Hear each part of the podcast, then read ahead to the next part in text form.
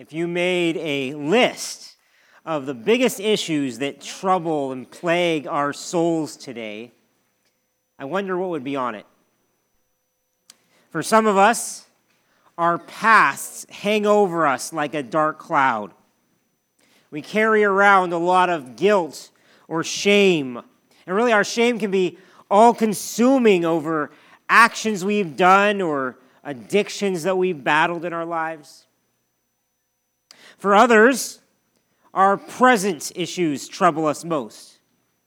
Either hostility or oppression from other people, or our suffering, or our, really our own pride and our sin, our difficulties and frustration in changing ourselves.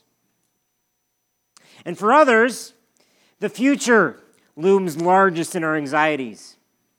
We are fearful of what might happen. And truly, there are so many things that we could understandably worry about. And you could add other things to your list, but I have a feeling that some of these are near the top for all of us. Our shame from our past, our sins in our present, and our fears about the future. So, what if I told you that God plans to reverse or transform all of these things? Once and for all. Would you believe me? Does it sound too good to be true? Because I believe that God's word tells us this very thing. And this is not just wishful or fanciful thinking, as it is grounded in nothing less than the promises of God. So I'd like to, to show you this today from a place where God's own words are recorded for us in Zephaniah chapter 3. So you can please turn there with me at this time, Zephaniah chapter 3. And if you have no idea where to find that, don't be afraid to use the index, or if you're using one of the Bibles in front of you, it's on page 790. But we've been talking several, or taking several weeks this summer to go through Zephaniah together. But while there has been a smattering of good news throughout the book, it's been almost all bad news so far. Quite dark and depressing, one might say. Leading up to our passage today, Zephaniah talked about the Lord judging all peoples of the earth, which he would do for several reasons to restore the humble and desolate the proud, to display his justice and to draw all nations to himself. But the end of last week was bleak, as Zephaniah foresaw all the earth consumed by God's wrath. And it said this in verse 8 Therefore, wait for me, declares the Lord, for the day when I rise up to seize the prey for my decision is to gather nations, to assemble kingdoms, to pour out upon them my indignation, all my burning anger, for in the fire of my jealousy all the earth shall be consumed. However, the day of the Lord, which is when this will all happen, is two sided. It's always two sided in Scripture. Not only will judgment be meted out, accompanied by the, the doom and darkness that we've seen, but the Lord will also bring salvation, restoration, and light. Because God is not only holy, righteous, and just, He is love defined. He's merciful, He's forgiving. He's not only the judge and executioner, he's also the Savior and the life giver. Therefore, his judgment is not the end of the story. It's really more a means to an end. And the end goal we see here isn't the total annihilation of all peoples, but instead the purification and restoration of all peoples to the Lord. So God's judgment would actually cause strife, enmity, sin, and evil to disappear forever. That's why God's judgment is actually good news. And it would pave the way for peace to reign, for God to be glorified. And what will happen to the people who humbly seek the Lord in dark days? Will they just get swept up in God's judgment and, and bunched together with the wicked? No. We will all stand before God on judgment day. Yes, but there will be remarkably a remarkably different outcome, a merciful outcome for God's people. And not just for Israel or Judah, like here in the Old Testament, but for people from all nations who worship the Lord. I'll tell you what I think we're going to see in today's passage, and then I'll show you from the text. And that's that the, the people of the Lord, the people of the Lord, will be completely transformed on the day of the Lord. The people of the Lord will be completely transformed on the day of the Lord. Remember, verse 9 here is the pivot point of the entire book. Everything changes right here. He says, For at that time, this is the Lord speaking still, for at that time I will change the speech of the peoples to a pure speech, that all of them may call upon the name of the Lord and serve him with one accord. For at that time, what time? Well, verse 8 told us when he gathers nations for judgment. Wait for me for the day when I rise up to seize the prey. My decision is to gather nations, to assemble kingdoms. But, but coinciding with his judgment, he says, For at that time I will change the speech of the peoples to a pure speech that all of them may call upon the name of the Lord and serve him with one accord. Now, we're going to get into that, the speech part of this. But you really could sum up the whole passage as the Lord changing his people, period. This is what God is up to. God's plan for his people, both his people in the past and his people like us now, is to radically and completely transform us from prideful sinners to purified saints. And this is no become a better you or have a new you by Friday self help plan. Nor is it some extreme makeover that just modifies your outer appearance. This is total transformation from the inside out that we cannot dream to produce ourselves. Only God has the ability to change us like this. And He promises He will. For at that time I will change the speech of the peoples to a pure speech, that all of them may call upon the name of the Lord and serve Him with one accord. But if you've been with us lately, you may feel like this verse gives you a bit of whiplash. right? How does this amazing promise jive with all the comprehensive judgment we've seen in Zephaniah? Well, we don't fully understand exactly how these extremes will play out. But in history, if you, if you look at it, both of these things, to a lesser degree, have in fact come true over and over again. Like all the nations that were mentioned Philistia, Moab, Ammon, Cush, Assyria, and Judah they all experienced terrible devastation. God's judgment did fall on them. And at the same time, God has also brought the nations together under Christ. And a, a holy remnant of his people, both Jews and Gentiles, continues to be assembled. Just look around. It's happened. And he's only just gotten, gotten started on us. So, what might his completed work look like?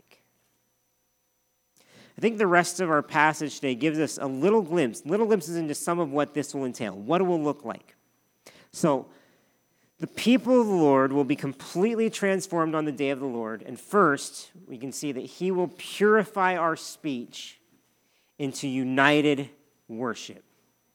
Right? The Lord will purify our speech into a globally united worship of Him. Now, if you think of all our regrets in life, how many of them are over things that we say? So many of them, right? I guess that not many days go by that I don't regret something or other I said. There are so many ways for us to sin against God and other people with our words, our speech. Remember Isaiah. Isaiah had a, a, vision of the Lord high and lifted up as the angels cry, Holy, holy, holy. And what was Isaiah's gut reaction? He was horrified. Woe is me! Why? Because in the presence of God's holiness, our impurity becomes obvious, our unholiness. And one particular impurity in Isaiah's case, he said, Woe is me, for I am lost, for I am a man of what? Unclean lips. And I dwell in the midst of a people of unclean lips. And then, as believers in Christ, we hear Jesus tell us that we will give an account on Judgment Day for every careless word we ever speak. We start to get scared. So, in light of our own impure speech, this promise sounds like water for a parched tongue, doesn't it? God will do what we find so difficult, actually impossible to do taming our tongues, cleansing our lips, atoning for our guilt. For at that time I will change the speech of the peoples to a pure speech. However, something deeper is going on here than merely purifying us from sin. Remember that Zephaniah just got done pronouncing judgment specifically on Jerusalem, right? The, the Hebrew people, singular, who remained in Judah, yet were going astray. But now God says he's going to change the speech of the peoples, plural. This right after saying he was going to gather nations and assemble kingdoms going to purify the speech of the peoples. So the Lord is, is going to bring the nations, the peoples together to worship him, really, in unity. That's what he says. I will change their speech to a pure speech. Why? That all of them may call upon the name of the Lord and serve him with one accord. But he'll do this by purifying their speech. Or you could say, by unifying their language. See, it's actually pretty neat here. Scholars believe that this actually appears to be a reversal of the Tower of Babel, where many peoples had their languages confused by God and were scattered apart. In Zephaniah, he promises to do the reverse to gather them together and unify their speech, bring it together. At Babel, people sought to exalt themselves, even deify themselves, so the Lord separated them. But now he's promising that he's going to bring them all together to worship and serve God with one accord, to exalt him side by side, shoulder to shoulder. And then verse 10 says, From beyond the rivers of Cush, my worshippers, the daughter of my dispersed ones, shall bring my offering. So those scattered abroad from faraway lands would come together. And why? Again, in order to worship God, bringing offerings to Him. This is His goal. So this was a, a really great reversal of Babel. It was also a vision of what would happen at Pentecost. You know Pentecost? Right? Or shortly after Jesus returned to heaven, the Holy Spirit fell upon his followers and they began preaching in the streets of Jerusalem in their native tongue, in Hebrew, but they were understood in any language. Like God literally and supernaturally changed their speech in their mouths. so that many people ended up calling upon the name of the Lord. And the church was brought together as a new, diverse, yet unified people of God. On that day, Peter quoted another prophet, Joel, who perhaps quoted from Zephaniah, saying, And it shall come to pass that everyone who calls upon the name of the Lord shall be saved.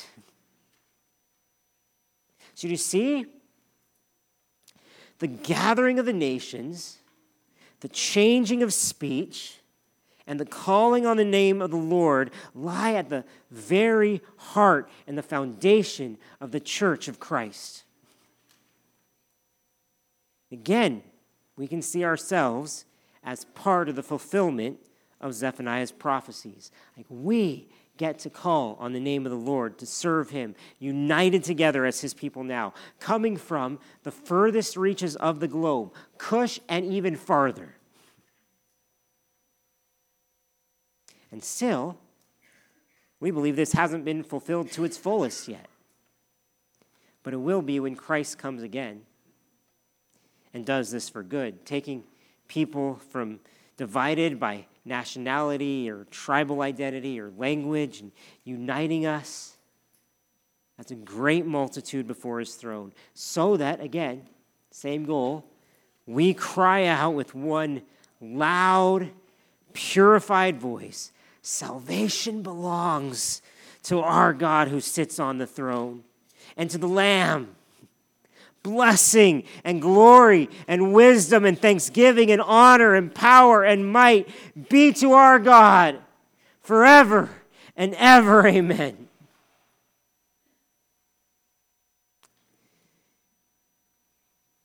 You know, when you're talking with someone about random stuff and Maybe you're not connecting much with them, but suddenly they start talking about something you're really into. Say a, a book or a sport or, or food or a show. We go, now you're talking my language. right? We, we totally get it. We can relate to it. We, we want to talk about it too. I hope that for those who love the Lord, when others start talking about the Lord, even if you've got nothing else in common, you can go, now you're talking my language. Because really, He's given us a common language now centered on God. He's in the process of purifying our speech from both sin and division. He's undistorting it.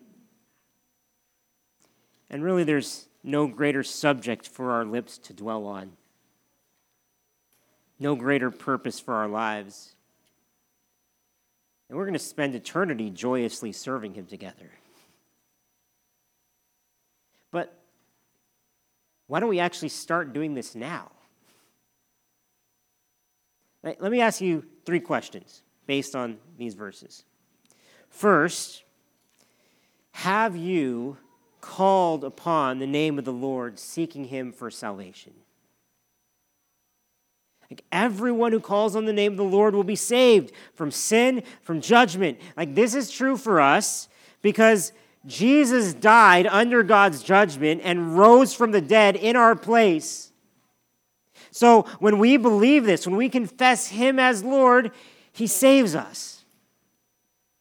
And If you've never done this before, what are you waiting for? We've prayed specifically for you today that your heart would be changed by the Lord. Second question is that are you a worshiper of the Lord? he says, I'm going to, my worshipers will come from beyond the rivers of Cush to bring my offering. Are, are you a worshiper of the Lord? If, if Jesus has saved you, you are meant to be. But are you living that out? Would, your friends and family recognize you as such? What a privilege we have to come before the Lord and respond to his greatness together. Third question Do you faithfully serve the Lord, shoulder to shoulder with other believers? So we don't serve him so that he saves us. That would completely reverse the order of what's going on here. We serve gladly because we're saved. So, do you? When and how are you serving Him? And if you can't point to anywhere, we have lots of ways you could serve here at Calvary. But I don't say that just to recruit you as a volunteer. I say it because the Lord is worthy of your life. You're all. So, are you His? Like, these are eternal realities and blessings, privileges that we get to start participating in even now.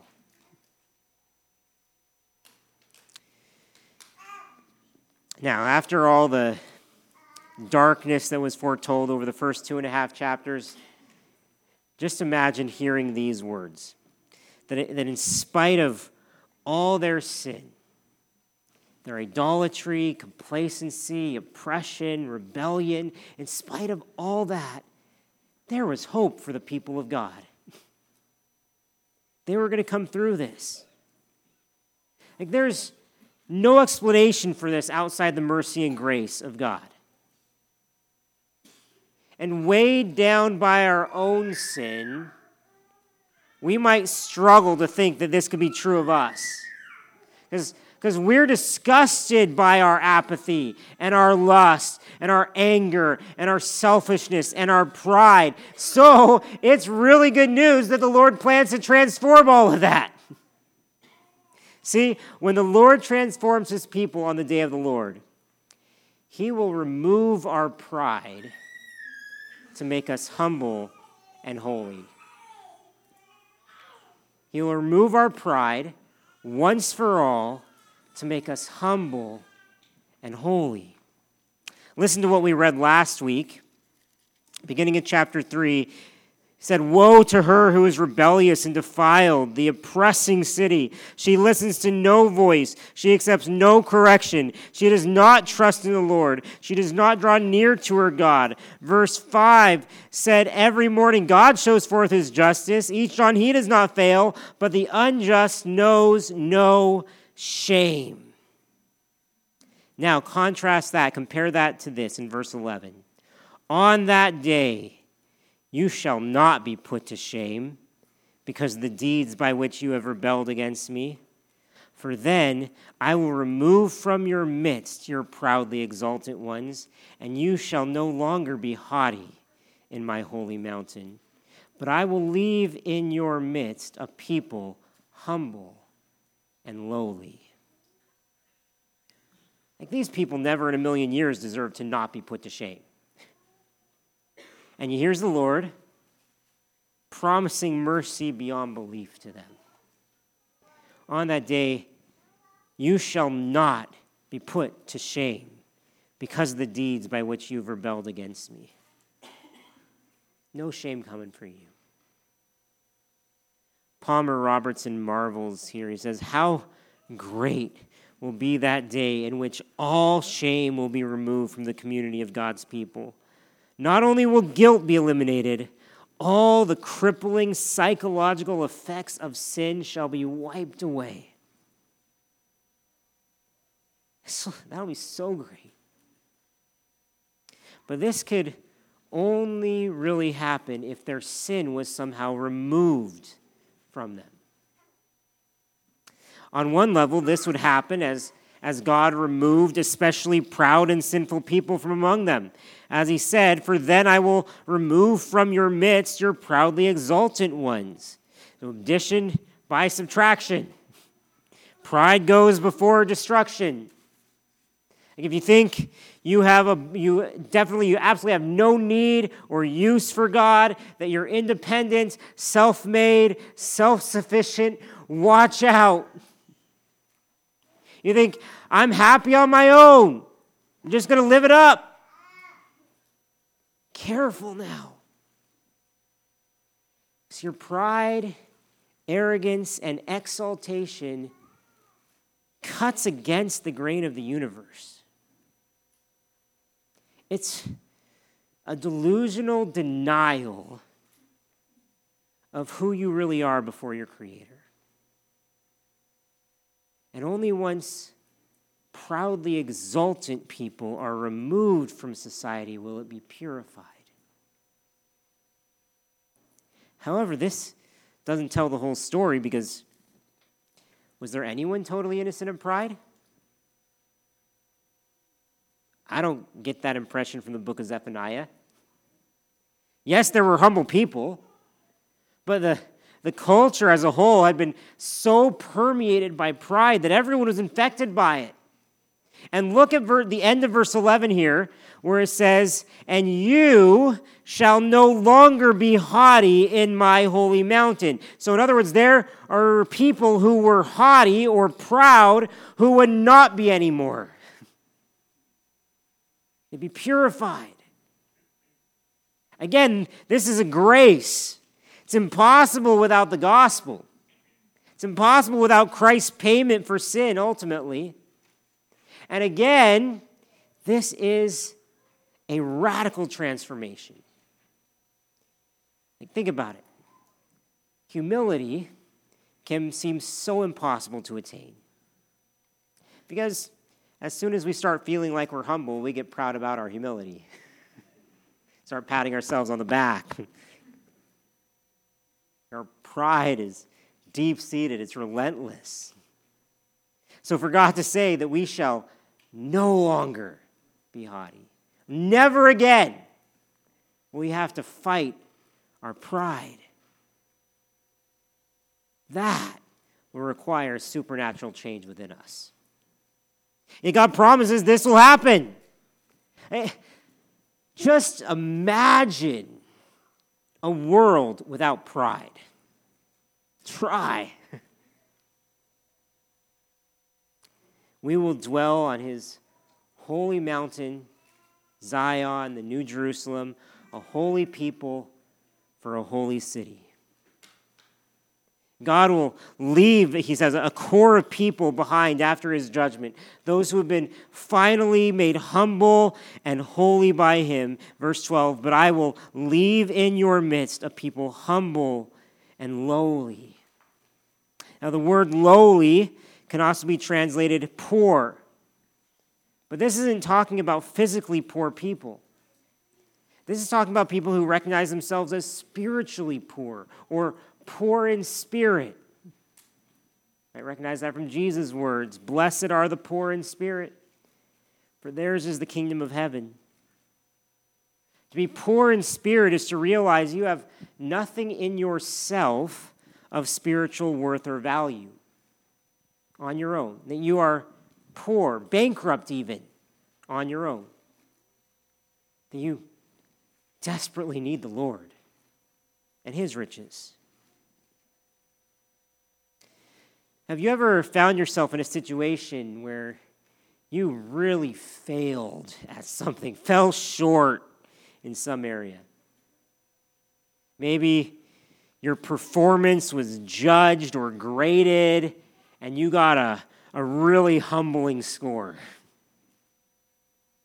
Perhaps at a, a music recital where you just hit all the wrong notes, or a sporting event when the other team hit all the shots and you didn't, or at a, in a school or work presentation that it's a nightmare, or business failure.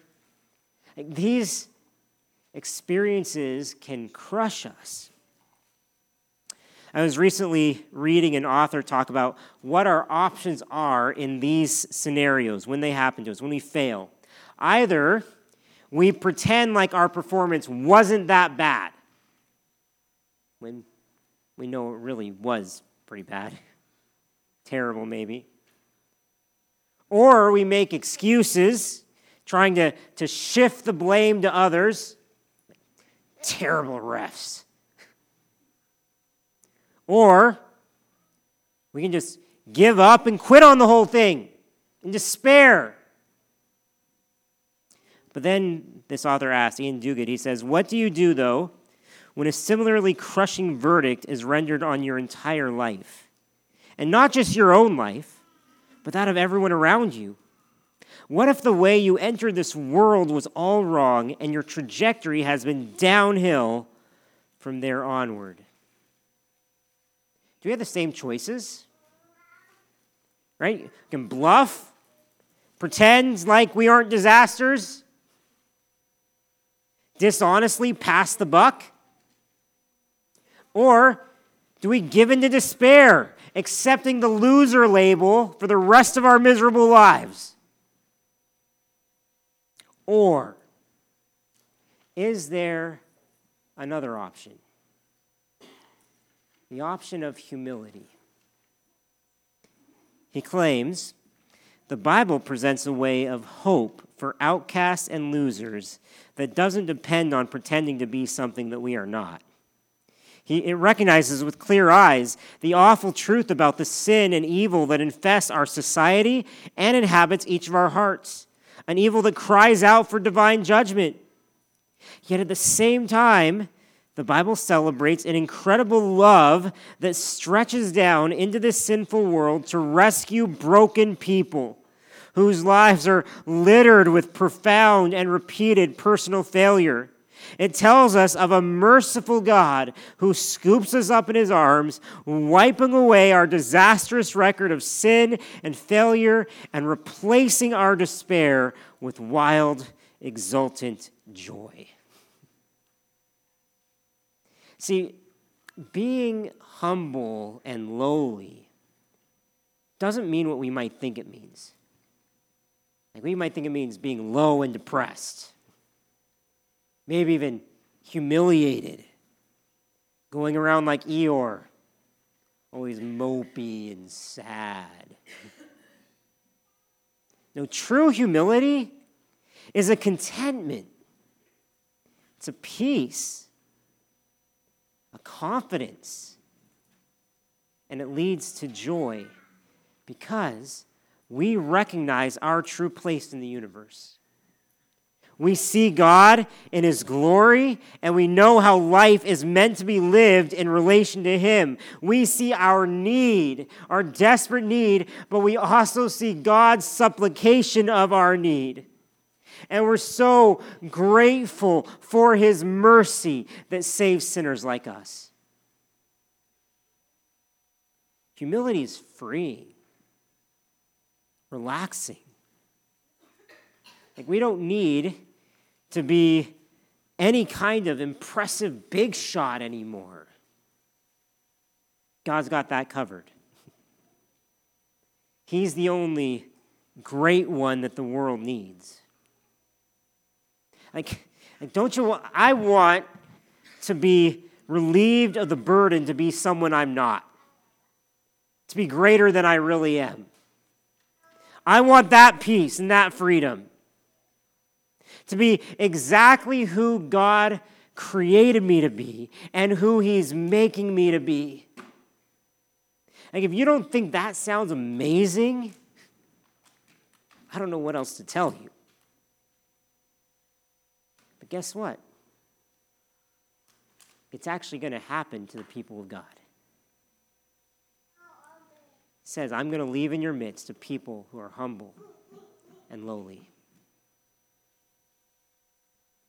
Once we're humble, we'll naturally seek all our refuge in God, not ourselves. The end of verse 12 says, They shall seek refuge in the name of the Lord. And we've seen all along in Zephaniah that our only hope to be saved from the wrath of God is to humbly find refuge in God. And nothing in us is going to rescue us on his day. Here, the promise is that, that God will actually turn our hearts toward him again. Now, think about it. You may be discouraged by your own continual turning to other things in life to ease the uneasiness in your soul. Trying to, to make God happy, working so hard to do it. Religious activities, family time, hard work. Or maybe trying to distract yourself from all this with entertainment or holidays or food or sex. This is good news for us. That if we find our refuge in God today, one day we won't be double minded or distracted anymore. We will seek Him wholeheartedly.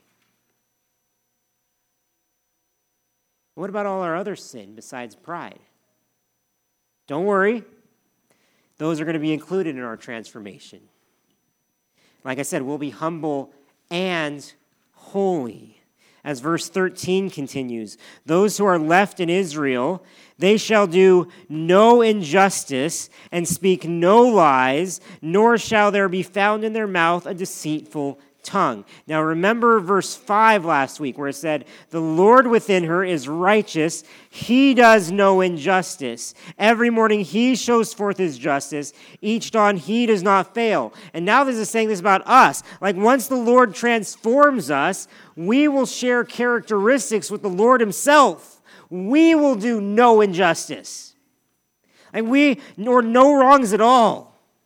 We will speak no lies, no cover ups, no flattery, no seduction, no manipulation, no exaggeration, no slander. Like deceit of all kind will be non existent in the new creation, even in our own mouths. Now, you know the only other person in the Old Testament who said to not have a deceitful tongue? The suffering servant in Isaiah 53, who we know to be talking about Jesus. So again, we will be recreated in the image of our Savior. But again, imagine this. Imagine a world where absolutely everyone is absolutely trustworthy. That's certainly not our reality today, but it will be one day. Right now, we are being gradually changed and renewed. We call this process sanctification.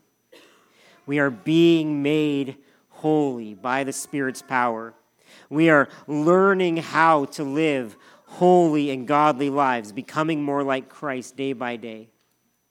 But for now, as you know, this is often a up and down, start and stop, two steps forward, one step back. It's, it's sometimes maddening. Like we long to be holy, we long to be free from sin's power. So hear it now, Christian. One day you will be. If you are in Christ, and we already believe that you're seen as holy now, treated by God in the same way Jesus is treated. In other words, we're justified. But one day, that heavenly reality that we have will perfectly match who we are on the earth, our earthly identity, and, and like the culmination of our sanctification, we will be like him, for we shall see him as he is. Honestly, outside of getting to see Christ, see God face to face, to see Jesus, I don't think there's an aspect of Christ's return I look more forward to than being totally freed from my own sin forever. Right? Can you imagine never again hurting people around you with your words or actions? Can you imagine not being tempted or enticed toward anything evil ever again? Can you imagine not being angry anymore? Not feeling guilty again? weighed down, not having anything to be anxious or depressed about anymore. It's gone. Start imagining and start believing.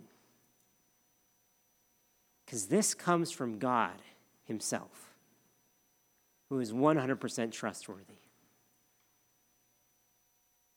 It's going to happen.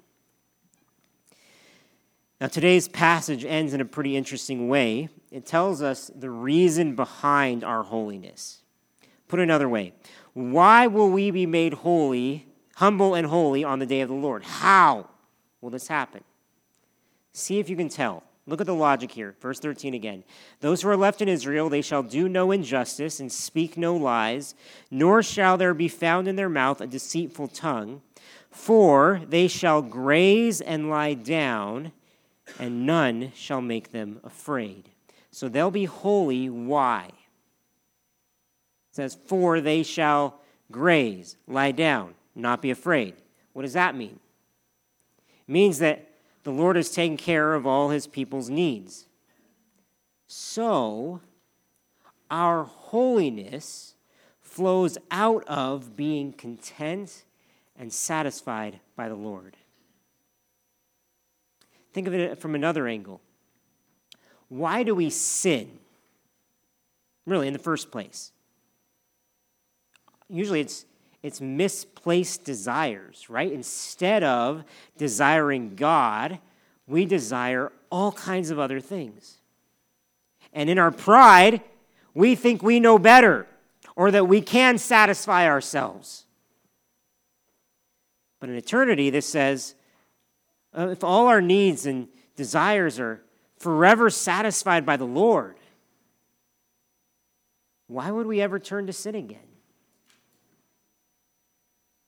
Here's the final point that the people of the Lord will be completely transformed on the day of the Lord as he will satisfy us all with himself. He'll satisfy our souls, he'll satisfy our glorified bodies. He'll satisfy us all with himself. For they shall graze and lie down, and none shall make them afraid. It's such a, a peaceful, idyllic picture. We'll be like sheep, eating and resting now, assuming that most of you don't have experience tending sheep, have you ever seen sheep on the side of the road in a farmer's field?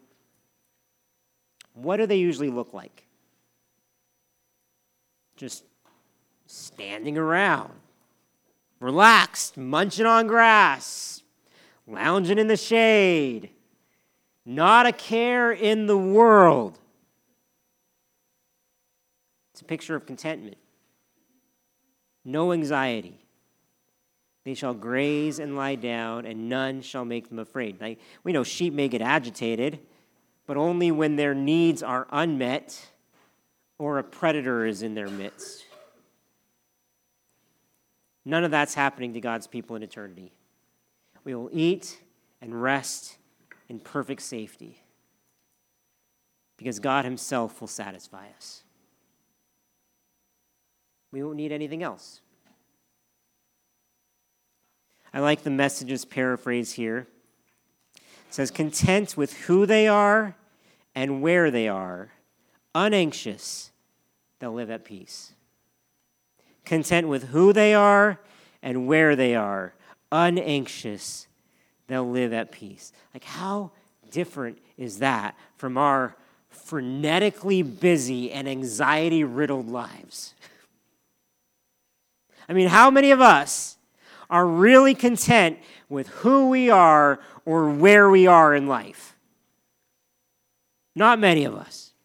Which is why we work so hard and rest so poorly. But we won't feel any discontentment or dissatisfaction anymore when this happens. We won't feel any fear anymore.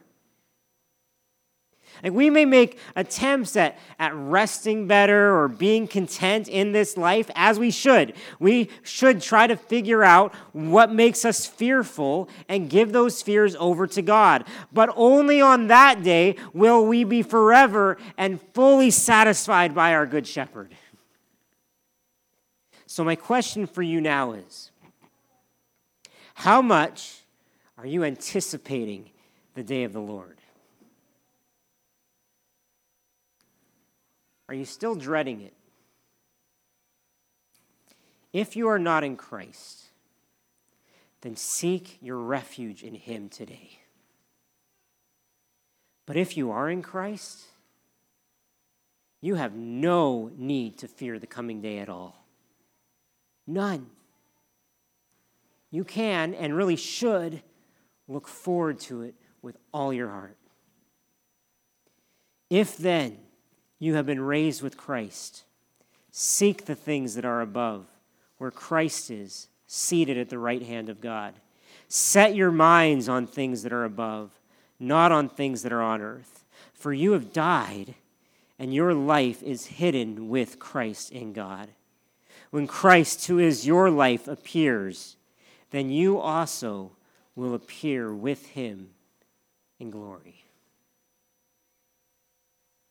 When we have this firm daily hope in the return of Christ and really the restoration of paradise under him, it drastically changes how we live today.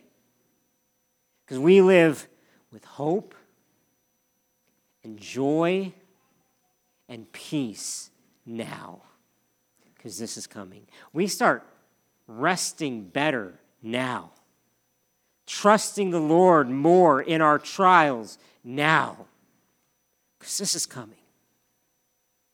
See, this future reality is something we get to experience, we begin to experience even now, even today, as we worship and serve alongside the united people of God, as we sense the forgiveness of the Lord, the freedom that He gives us from the shame of sin, and as we feel the, the gentle, tender, faithful care of our great shepherd of the sheep. Like all of these are ways the Lord is already at work transforming us. But one day, we'll really be changed as Paul put it in 1 Corinthians 15 Behold, I tell you a mystery. We shall not all sleep, but we shall all be changed in a moment, in the twinkling of an eye, at the last trumpet. For the trumpet will sound, and the dead will be raised imperishable, and we shall be changed. Bank on it, hope for it hope in Him. Like our ongoing work of transformation will be completed one day, but not by us. And don't just take my word for it, take God's word for it. It says, And I am sure of this, that He who began a good work in you will bring it to completion when? At the day of Jesus Christ. Now, notice the change in language there. The day of the Lord is now more specifically defined as the day of the Lord Jesus Christ. He will get the glory on that day. And we'll be forever blessed in him. He has started this work, he will be faithful to complete it. So, do you trust him? Let's pray.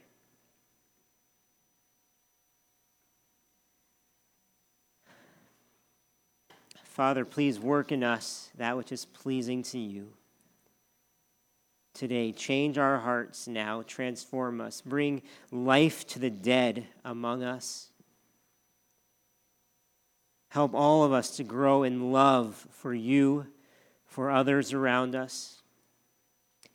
And one day we look forward to this, God, where you have completely changed our hearts.